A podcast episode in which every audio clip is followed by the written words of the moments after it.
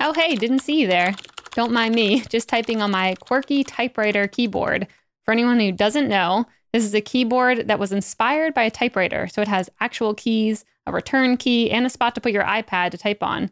It's been so fun to play with, and we have one quirky keyboard to give away in our giveaway this week. If you go to mission.org slash giveaway, you can enter for a chance to win, or you can just listen to me type. We also have a second product to give away this week in our giveaway. It's the Muse 2 Brain Sensing Headband. I really like their catchphrase sitting down is just the beginning.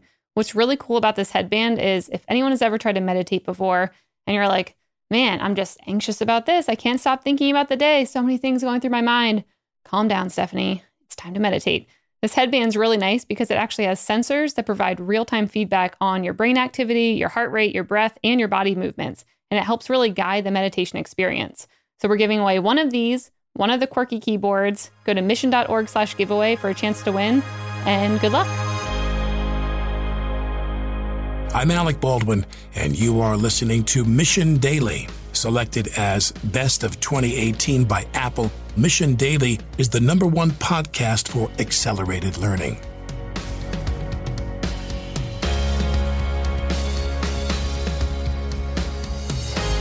Hi there, and welcome to Mission Daily. On today's episode, we have Neal Stephenson. Neal is a New York Times bestselling author who is best known for his speculative fiction books such as Fall, Cryptonomicon, and Snow Crash.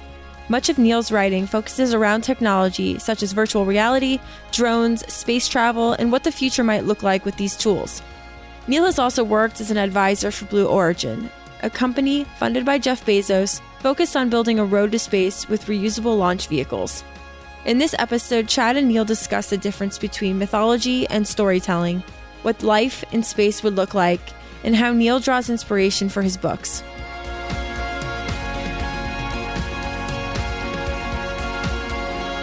Today's guest is Neal Stephenson. Neal, you don't need any introduction. Our audience knows about you. Thanks for joining us. Thanks for having me on your program. Definitely. So, you're calling us from LA. You mentioned that you're out there traveling a little bit. Um, you're getting ready for the book tour. The new book, Fall, recently came out. So, could you tell us a little bit about what that book is?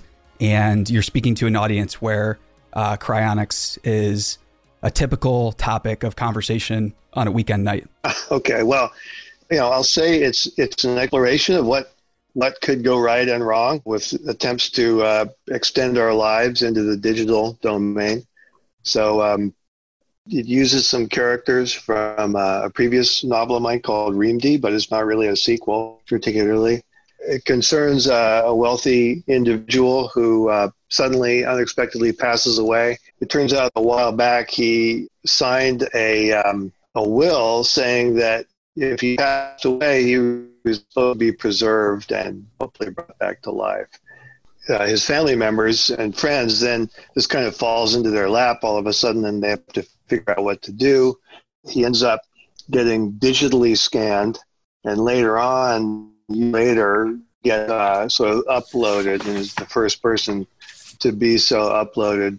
Uh, and then it's this the story kind of takes off off from there, I guess. Yeah.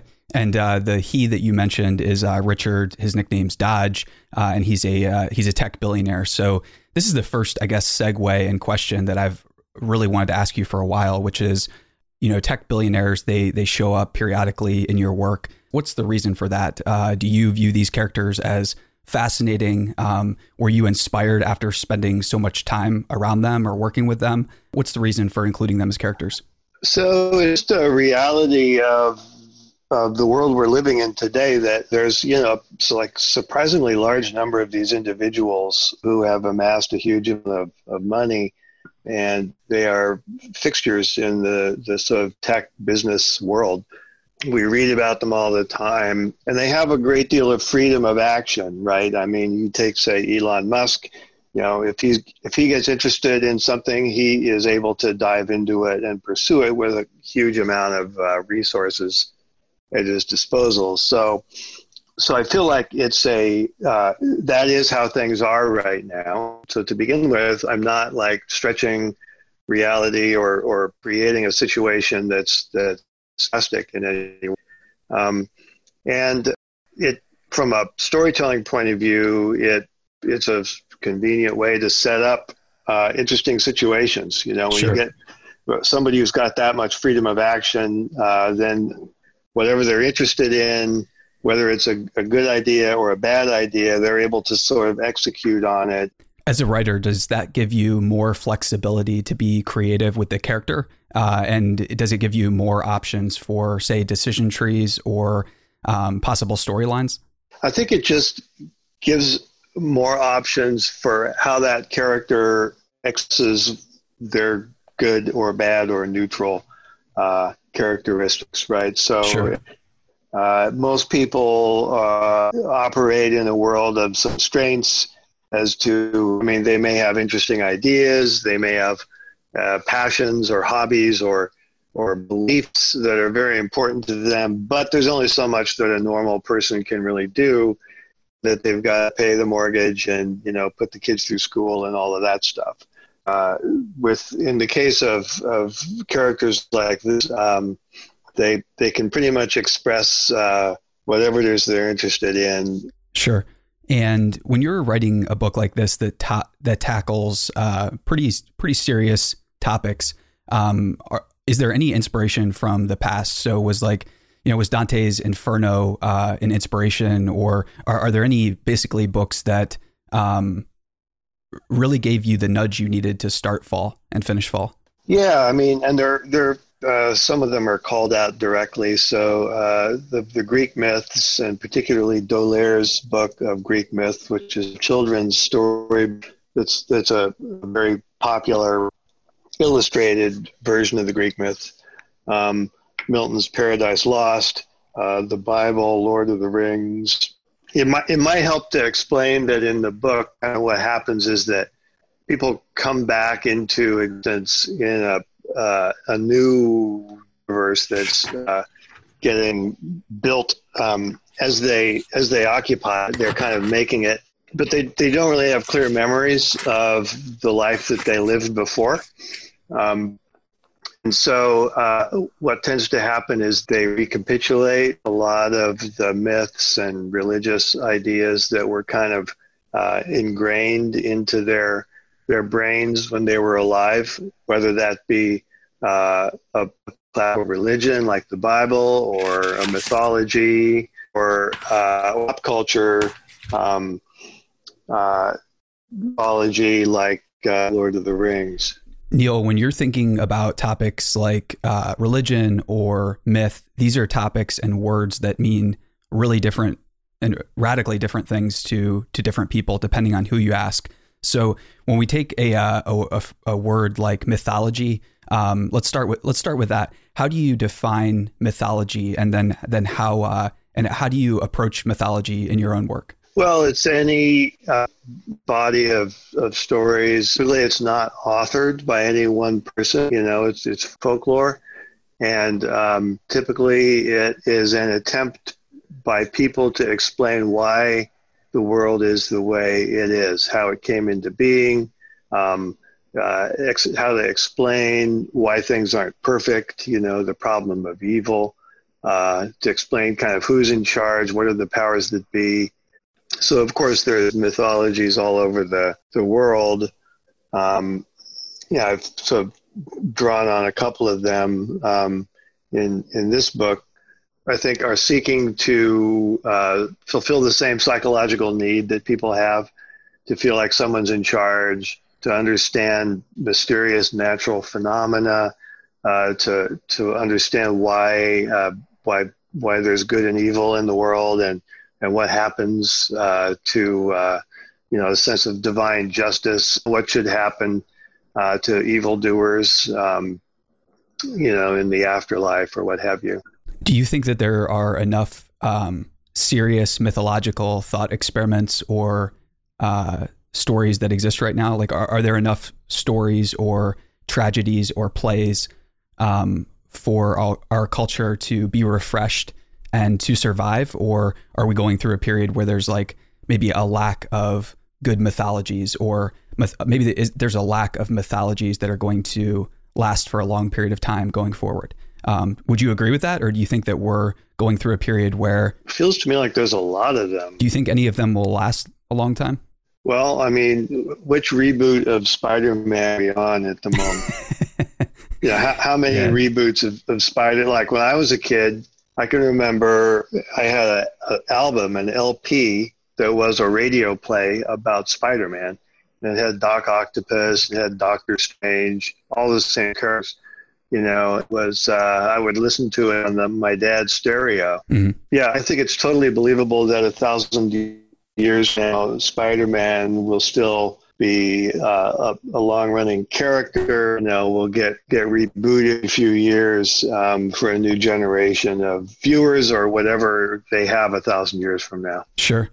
So one of our uh, in investors, kind of like a mentor uh, to me, he's he's really fond of talking about how mythologies are what they're basically stories we tell that are useful, but they're rarely true.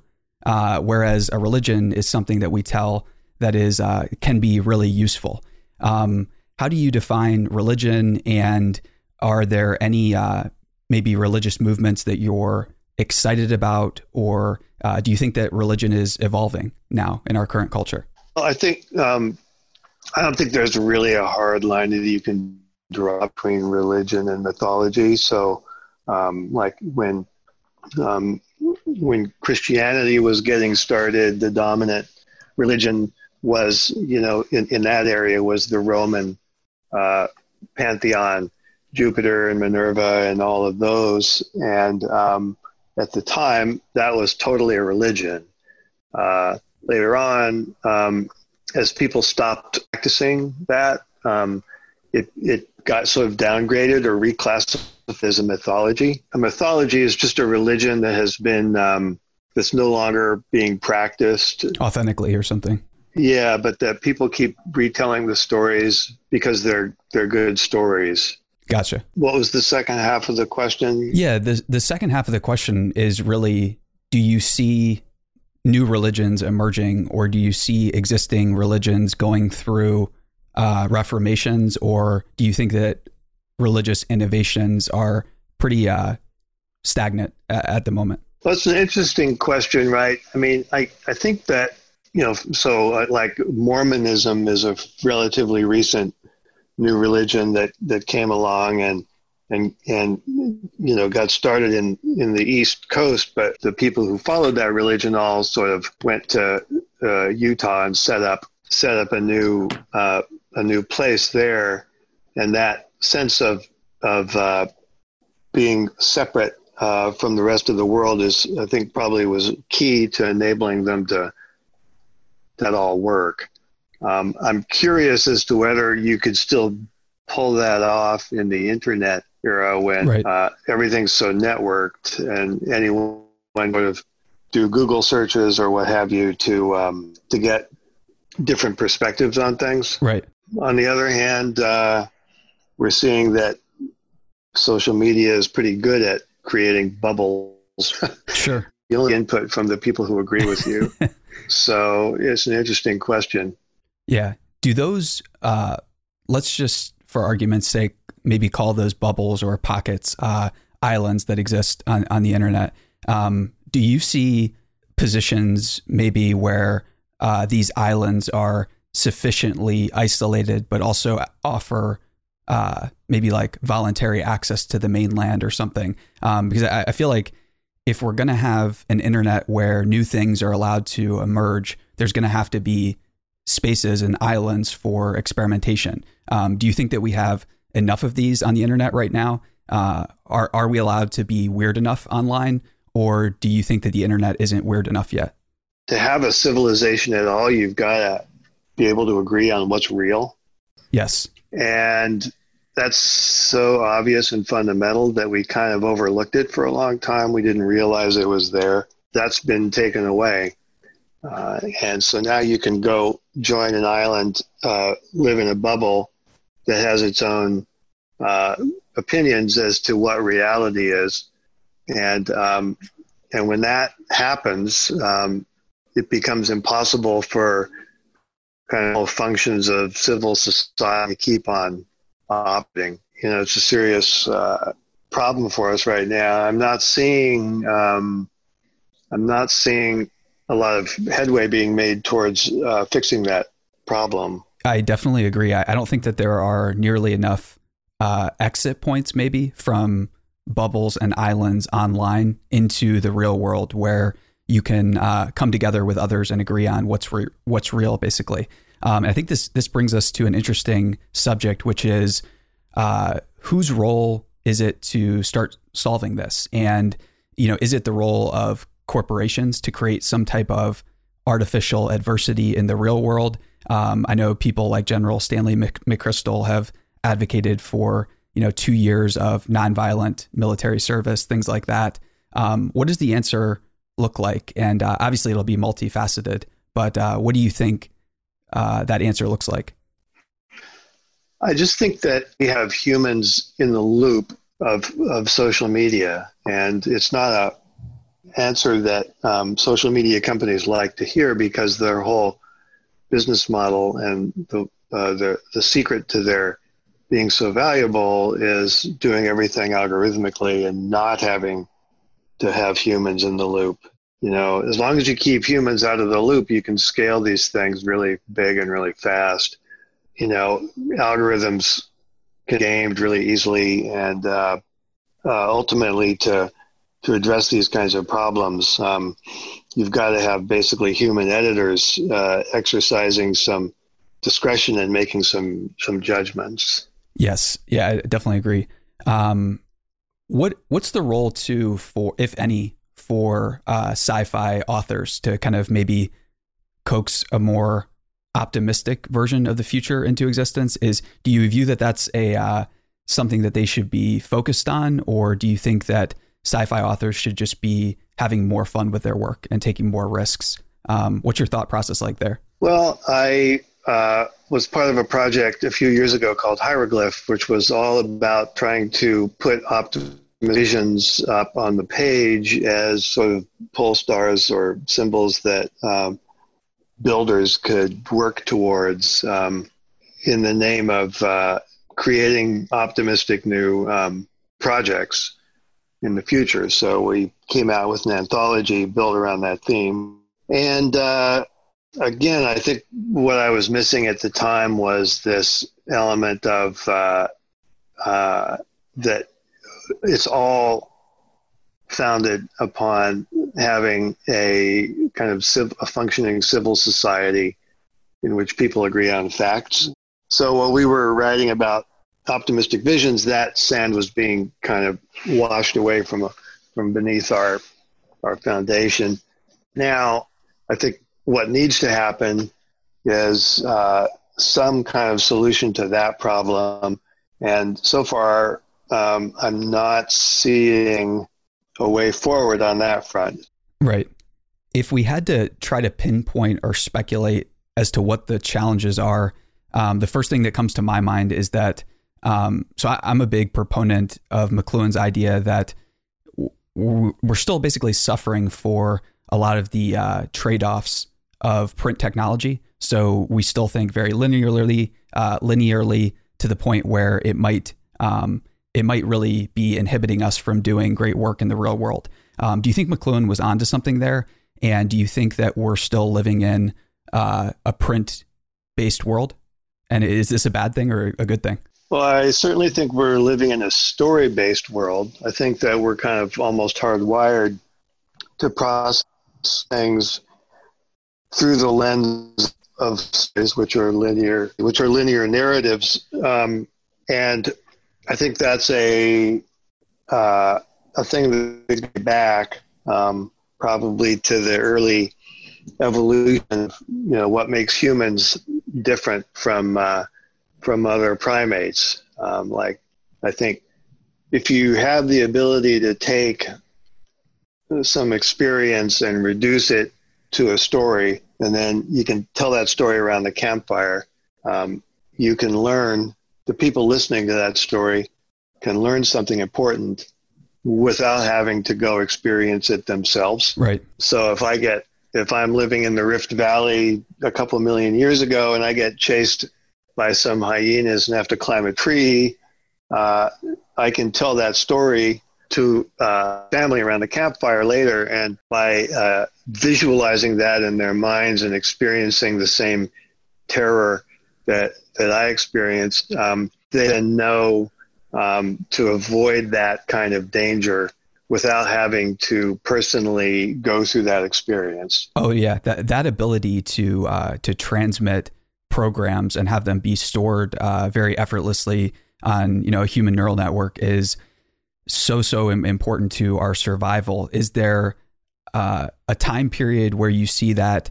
Do you see that changing in the in the new future with technologies like Neuralink and with some of the, te- the technologies that you uh, speculate about and bring up in fall?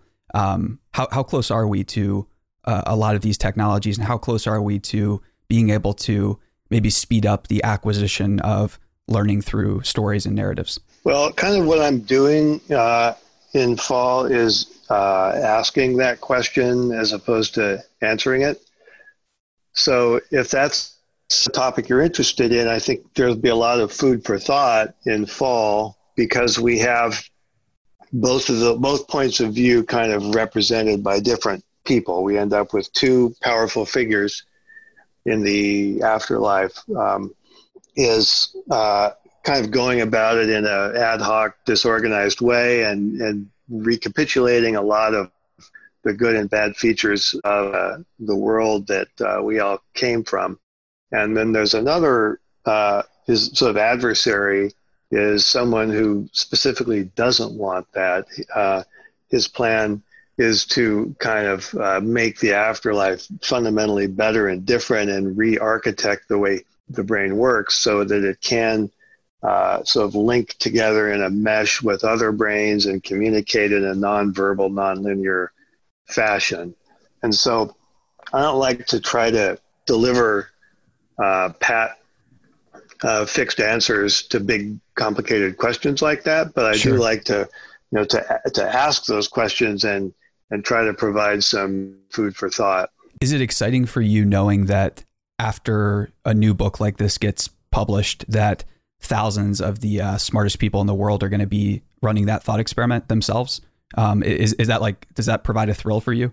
it'd be a little presumptuous to expect that. Well, not not expect it, but it, it is uh, it is something that happens. Like so, for people that don't know, like when your a new book of yours comes out in uh, Silicon Valley, it's like not everybody, but quite a few people kind of like take a holiday and, and read it right away to just yeah talk about it and think about it. So sorry, go ahead. Oh no, um, the I you know as with any book, I uh, you, I, I put it out there, not knowing what's going to happen. Uh, I hope that uh, people will enjoy it, find it interesting. Uh, a lot of what people seem to expect uh, and want from books is something that combines a good story with um, some interesting ideas. And um, I cer- certainly think there's plenty of both in fall.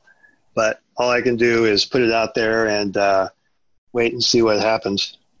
I love it. So, uh, so writing a book is a really lonely task uh, for some people. Other authors love it or they oscillate between loving it and hating it. Um, what's that process like for you and the the story and the example we just mentioned?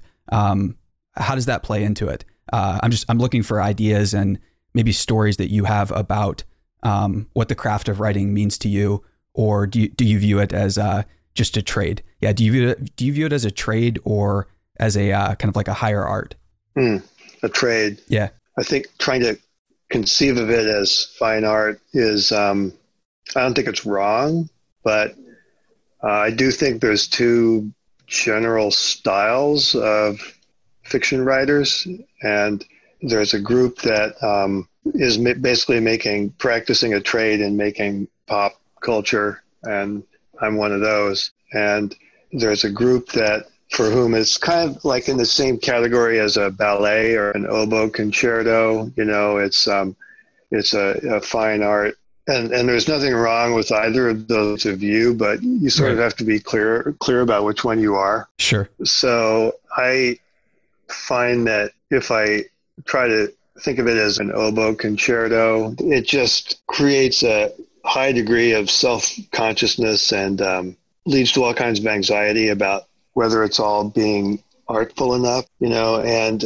right. in my experience, writing has a lot more in common with something like making cabinets or playing soccer. Mm-hmm. It's just one of those things where if you do it a lot, you get good at it and you kind of know you have a sort of confidence. You know, if you've been a cabinet maker for 30 years and someone asks you to make a chest of drawers, you're like, okay, I got this. Right. It might look like you're doing really difficult operations from the point of view of someone who's never made a cabinet before, but if you've learned that skill, you know that trade. Um, it's not easy, but um, it's something that you know how to do.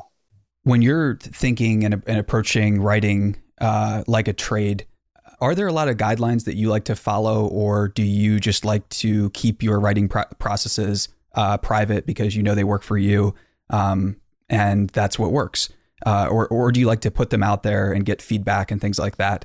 Um, or do you do you view this process as something that's like private and more creative should just uh, shut up and do it instead of talking about it? Well, I, I, don't presume to tell others what they should do. Sure, sure. My way is to uh, I work alone. I don't uh, solicit feedback until something's done, and then uh, I'm basically getting feedback from a very small number of of people, and um, the process can be a little different for every book.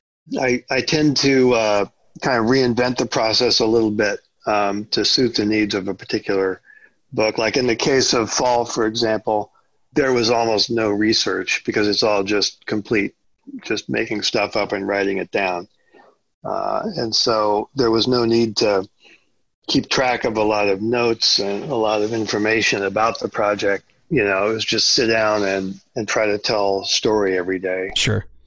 And when it comes to doing work that's outside of writing, I know recently you've uh, talked a little bit about being the chief futurist of Magic Leap. And then if we take it back even further, I think you were the first uh, team member at Blue Origin. Could you talk maybe about how you got into those positions? Because I think from the outside, there are people that glance at those jobs and think, wow, that's incredible. Um, but the, and it is. However, I think the work you did to get those jobs you've probably been doing it for for decades, right? Um, so so how did you go about getting that you know that first opportunity at uh, Blue Origin? I don't want to say first opportunity, but like a pretty rare opportunity. No, I got you. Well, part of it is just full background. So I grew up in a science and engineering family. I grew up in a small college town in Iowa that is it's just completely devoted to science and technology. And so that was the oxygen I breathed until I was about 20 years old. And I wasn't aware that it was unusual. So I think I just picked up uh, a kind of science and engineering mentality. Right. And then I studied uh, technical subjects when I was in college. And once my writing career got started, I uh, found that I had to do something of a more practical nature every day for um, basically like the, the ideal day is to get up, spend two hours writing, and spend the rest of the day working on something unrelated. And I did some uh, some construction work um, on a project, uh, an inn that my friend of mine was building, and I would program. I had a Macintosh, one of the original toaster Macintoshes, and I would write code on that thing. You know, I have a kind of jack of all trades, uh, master of none sort of background. And uh, what happened with uh, Blue Origin was that I made Jeff's acquaintance in a random way, and he was aware that I was a space geek from way back, and uh, he um, had been thinking about starting a, space company his whole life, basically. And so I kind of raised, just in a friendly conversation, I just raised the hypothetical question what's stopping you from maybe not launching a full fledged effort, but you could put together a, a, forerunner group or a pathfinding group that would, right. you know, do some checking out some options and investigating some uh, uh, some possible ways of doing it. And um, shortly thereafter, that that came into existence. And uh, I started trying to be helpful uh, in that. As a kid, did you ever think that uh, private companies would be doing so much? Or after reading a lot of sci fi, did you think that that was just an inevitability? there's there's plenty of both in science fiction, right? So um, I think it seemed out of reach until comparatively recently that um, I mean none of the private space uh, companies I think could have gotten anywhere without big governments having spent trillions of dollars laying the groundwork. And so um, they are all kind of building on a knowledge base that, that comes out of the, the 50s, the 60s, uh, the 70s. But um, I think that there is a, there's clearly a generation of, of people in their 50s and their 40s, their 60s who grew up expectation that uh, space exploration would have, at this point, would be much, much, much farther along than it actually is. Uh, and so um, when you get to that point, you look around, you're frustrated, you don't have your Mars colony, you don't have your space station, but you've got uh, a lot of resources that are at your disposal, then it, uh, it, it makes sense to, to try to just go for it, see what you can accomplish uh, with, with a private company. Sure. And with some recent announcements from NASA and SpaceX has hit some milestones, and uh, space is becoming again a frontier that a lot of people and a lot of Americans are looking to.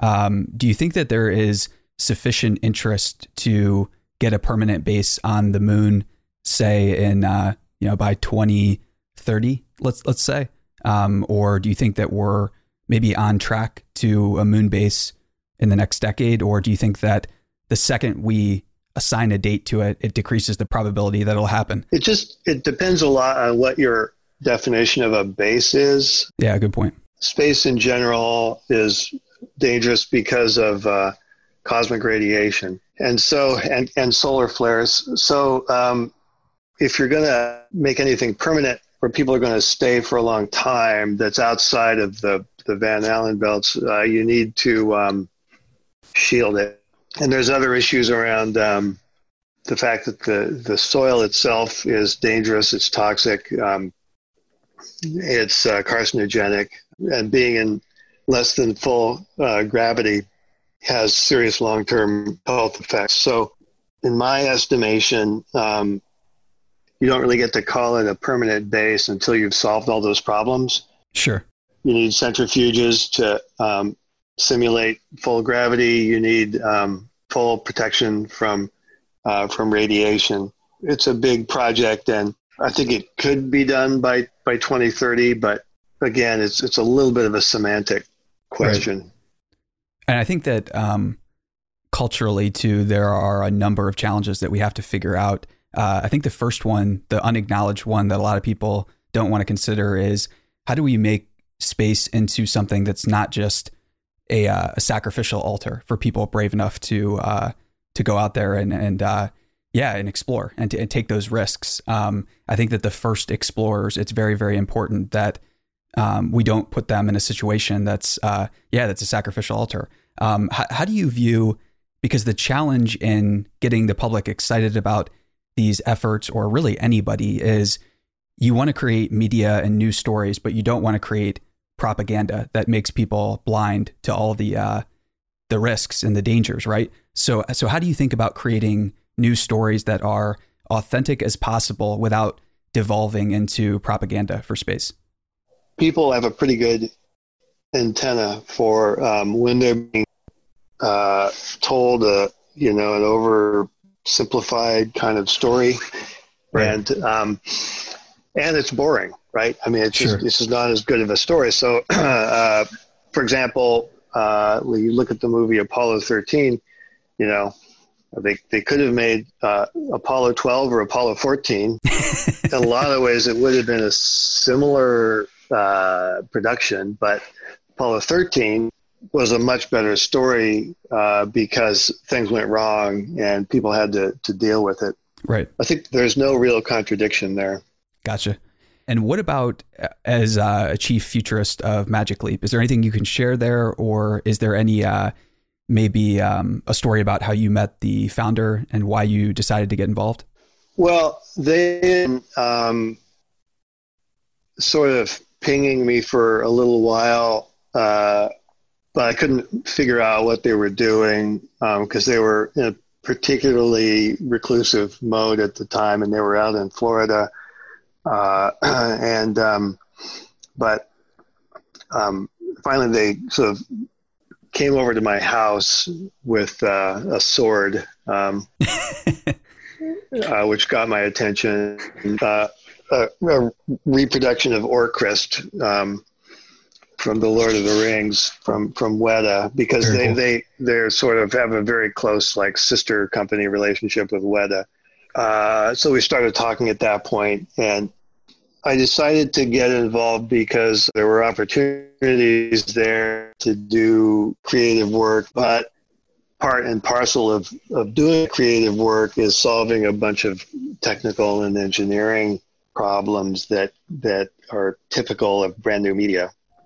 So I felt like I could actually be of some use um, in that capacity. Uh, I signed on as chief futurist. Um, but I told them from the very beginning that uh, I didn't just want to gaze at my navel and try to say profound things, but I actually wanted to to build something. Where I've ended up, I have a, a little department in Seattle, sort of a content R and D squad, and we're working on uh, creating some uh, some content for AR that is special to AR, not not a just a port of existing types of content, but something that fundamentally takes advantage of AR. So we're working on that and sort of tackling a lot of new uh, engineering problems that naturally arise when you're trying to do something like that. What advice do you have for uh, original content shops or any type of story studio that wants to create things natively for Magic Leap or uh, maybe they're creating something that they think would be a fit for your department? Um, what's what's some good advice for them, or where can they uh, find out more at? Well, the uh, uh, uh, Magic Leap has a dev portal um, that um, has all kinds of resources for for exactly those kinds of, of people. In my group, we created a, a thing called the Goat Labs Developer Samples, which is some some sample uh, code that um, provides some some good fundamental tools like a debugger uh, and a, uh, a thing called the dense mesh adapter. It takes a scan of the surroundings and converts it into the language of game engines. So most most people who are doing anything like this are going to be working uh, with uh, a game engine. Magic Leap supports both Unity and Unreal you learn new skills um, in order to take advantage of those um, game engines with AR. When you go into AR, you're no longer in the sort of privileged position of being able to author the world, and you, you can't decide where the walls are going to be, where the furniture is going to be, where the doors are going to be. Mm-hmm.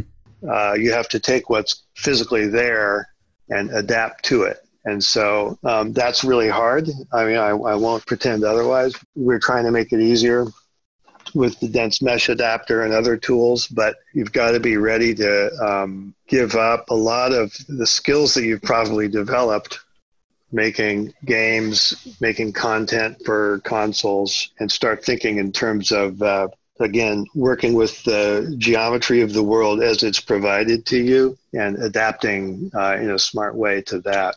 Are there any uh, team members or existing content creators working with Magic Leap that you think do an excellent job of this right now, or where they're creating uh, content for AR where you feel like they're really pushing the boundaries and creating something that uh, didn't exist before?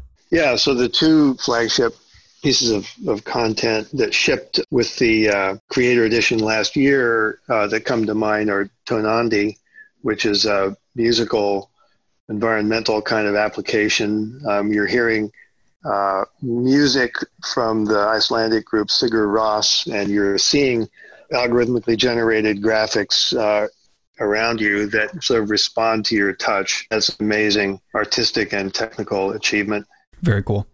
Neal, this has been awesome. Thanks for being really generous with your time. Two final questions here. First question here is uh, so, whenever you're writing a book, you obviously learn a ton of different things. Uh, is there a story or something you learned uh, about yourself or others while you were writing Fall? Um, because obviously it's a it's a struggle to get a novel like this finished and published.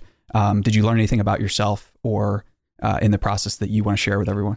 Um, hmm, interesting question. Um, I've had a general mentality for a while that if I had multiple possible next books, I would pick the one that seemed the weirdest, like the most, or not weirdest, but the most risky or the most different. Sure. From previous books, and um, I guess what I'm about to learn is whether whether other people find find that interesting or have I gone too far this time how many other books or, or creative projects are you working on right now, roughly, if you were to estimate a range? Well, I can only do one book at a time, so I'm pretty sure I know what is next. Gotcha. It's a thing that I've been sort of nursing along for uh, for a few years, and decided to get Fall and a couple of other books out before I uh, really dove into it. Sounds good. And uh, final question here: Is there any new hobby or project or thing that's exciting right now that you're looking forward to uh, doing more of?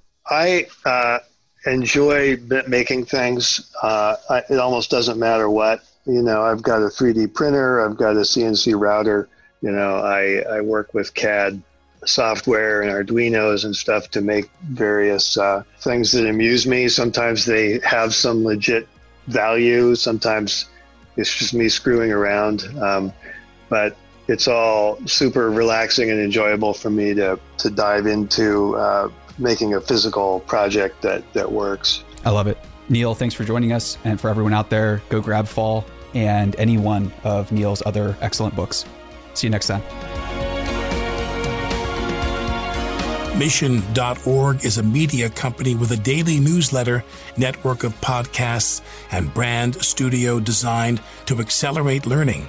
Head to mission.org to get award winning podcasts like The Mission Daily, The Story, IT Visionaries, Education Trends, Marketing Trends, Future of Cities, and more. Mission Studios has worked with companies like Salesforce, Twilio, and Katera to create custom media channels that drive results. Make sure to subscribe to the Mission's daily newsletter at mission.org.